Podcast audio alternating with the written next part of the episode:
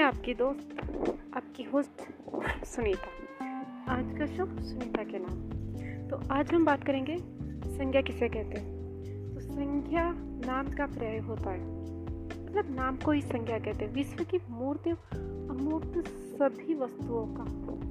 कोई ना कोई नाम अवश्य होता है।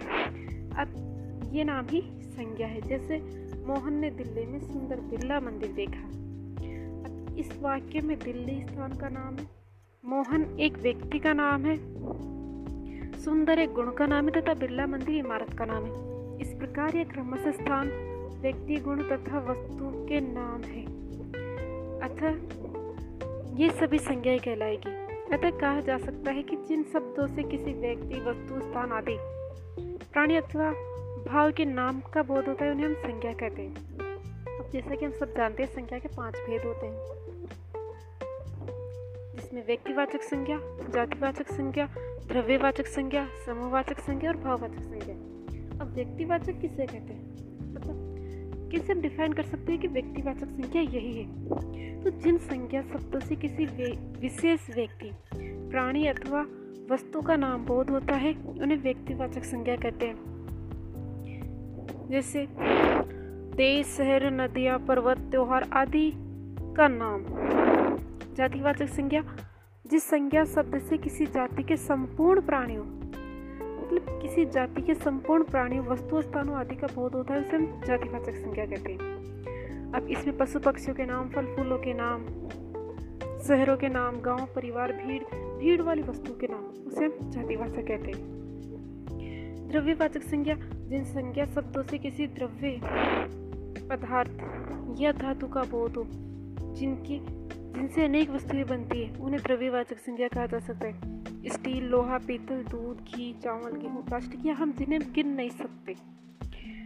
समूहवाचक संज्ञा, जो संज्ञा शब्द किसी समुदाय या समूह का बोध कराते हैं। समूहवाचक संज्ञा शब्द कहलाता है। सभा, भीड़, परिवार, सेना, कक्ष, पुलिस समिति आदि समूहवाचक संज्ञाएँ होती है। भाववाचक संज्ञा, जो संज्ञा शब्द, गुण, कर्म, दशा अवस्था, भाव आदि का बोध कराए। उन्हें भाववाचक संज्ञा कहते हैं, जैसे सुंदरता, लंबाई, भूख, प्यास, थकावट, चोरी, घृणा आदि भाववाचक संज्ञा होती है। अब व्यक्तिवाचक संज्ञा का जातिवाचक संज्ञा के रूप में प्रयोग। कभी कभी व्यक्तिवाचक संज्ञा ऐसे व्यक्तियों की ओर संकेत करती है जो समाज में कठिन गुणों के कारण अलग पहचाने जाते हैं, जैसे हरिश्चंद्र अब हरिश्चंद्र के आगे क्या लगा दिया हमने? सत्यवादी। अब सत्यवादी का नाम लेते हमारे दिमाग में जाता है कि हरिश्चंद्र, सत्यवादी हरिश्चंद्र। घर का वेदी। हाँ हमें पता है। आप विभीषण का नाम लोगे तो घर का वेदी का मतलब क्या है? विभीषण। वो उसका एक गुण हो गया, घर को भेदने वाला। और महात्मा महात्मा का नाम लेते अक्सर महात्मा गांधी ही याद आते हैं। ये हुआ हमारा व्यक्तिवाचक संज्ञा का जातिवाचक संज्ञा के रूप में प्रयोग। अब बात करते हैं जातिवाचक संज्ञा का व्यक्तिवाचक संज्ञा के रूप में प्रयोग।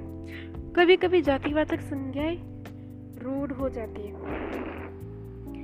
तब वे केवल एक विशेष अर्थ में प्रयुक्त होने लगती है, जैसे, पंडित जी हमारे देश के प्रथम प्रधानमंत्री थे।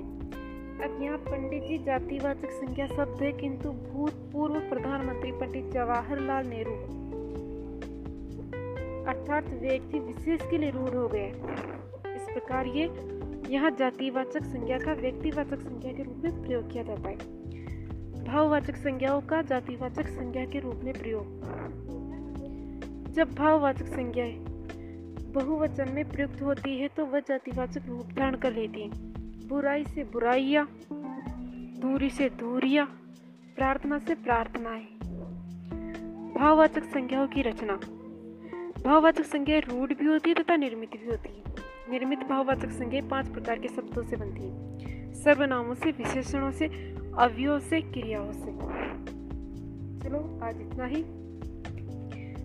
बोर हो रहे होंगे ना? तो आज स्टार्ट करते हैं अब एक सॉन्ग आपको सुनाने जा रही हूँ तेरा साथ है तो मुझे क्या कमी है?